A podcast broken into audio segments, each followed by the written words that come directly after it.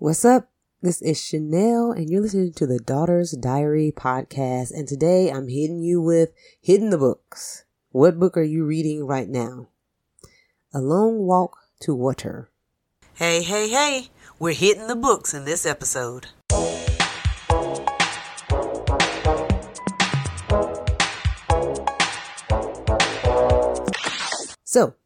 Um, I just finished the book, A Long Walk to Water, and it was a, a good book. Um, I would recommend this book to probably ages, I don't know, maybe four, fourth grade to fifth grade. Um, it's a, it's a heavy topic, but it is definitely worth it. And so in summation, um, the book is taking place during um, war in Sudan. And so it's actually from the perspective of a young man um, who really did grow up during this time. And so you have his story, Salva's story taking place, and then you have um, Nya's story taking place that is years down the line. And so it is just a really, a, a, a really thought provoking book. So I read it for uh, my school's book club and it was recommended by one of our students who had already read it before. And, um, it was, it was, it was very much worth the time. It's a short read to be completely honest. If you said, okay, I got to buckle down and read this book today, you could read it in a day. Uh, if you want if you want to intentionally slow down and, and process the moment, then, you know, a, a week is good. But to be honest, you could do that in two days because the book is so well written that it, it, it reads really quickly, but also gives you the details that you need even in such a short read. And so it's just a really good reminder. I, I, I always say, I don't want to read anything sad. And so bless my book club's little heart because they just always try to comply and not give me anything sad to read. So this was a, a sad read, but if I could, if I could read it and get through it, then most people should be able to because although it was sad, like I, I didn't read it and feel like this is way too sad. I can't keep reading this. I, I read it with the hopes that there, there was going to be hope at some point or at the end of it. And I can say that in finishing the book, all I could do was smile when I finished it. Uh, it just, it made my heart warm, to be honest. And so I highly recommend it. Um, it was it was a nice read. Read it with your kids, read it with other adults if you want to. Just read it and especially read it with appreciation. So part of the story is really about how difficult it is to get clean water and it's so easy to forget that that's the case for a lot of countries in the world that there is just simply contaminated water that, that people are seriously getting sick simply from, from dirty contaminated water. Like that, that is a big cause of illness in a lot of places in the world. And so in reading this, for me, it just, it just tugged at my heart as a challenge. Like what, what can I do? Like, what what can I do? And that's not to feel bad about where I live and and what I have by any means, but it is to motivate me to say, okay, because of where I live and because of what I have, what can I do to make a difference for those who who simply just want clean water?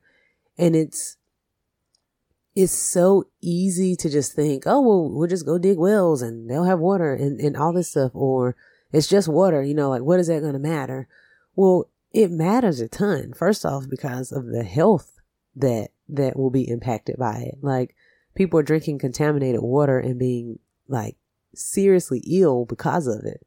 And it's easy to say, oh, well, just make sure you boil the water and all this.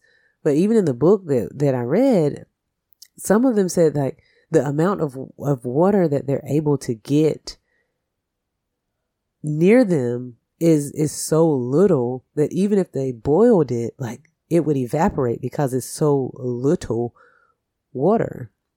And so for Nya's story, uh, it, um, I mean, it talks about it taking her eight hours a day to go get water. Like getting water is a job. And so to not have to go and lug these, these huge water basins, to not have to wait in line to get your chance to get water, but to have clean water where you live really changes everything because now that she doesn't have to spend eight hours going to get water to come back to boil and, and drink and eat and cook with because water is accessible in her community.